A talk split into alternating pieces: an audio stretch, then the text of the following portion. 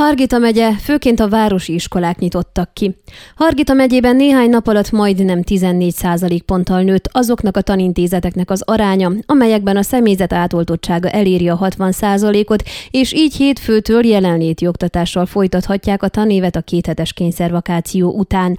A 140 önálló jogi személyiséggel rendelkező tanintézet közül 65-ben éri el az említett aránya 60 ot ez a tanintézeteknek a 46,42 század százalékát jelenti, szemben a néhány nappal korábban mért 32,85 százalékos arányjal, amikor még csak 46 iskolában és napköziben érte el az átoltottság mértéke a 60 százalékot.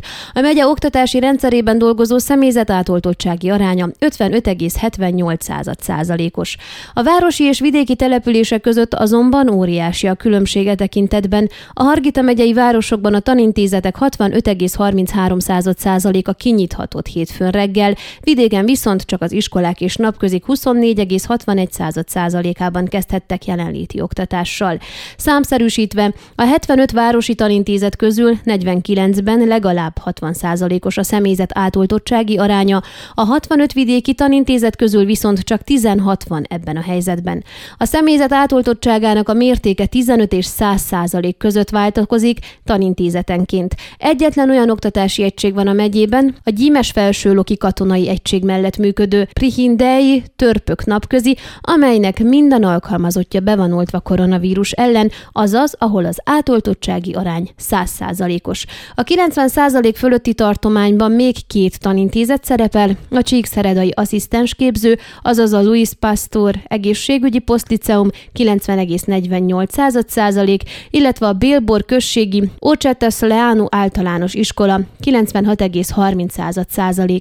A Margita megyei tanfelügyelőség pénteki összesítése szerint az átoltottság az Oroszhegyi Petőfi Sándor általános iskolában a legalacsonyabb 15,9 százalék, és a 20 százalék alatti tartományban még egy tanintézet, a Hidegségi általános iskola 17,14 százalékkal tartozik.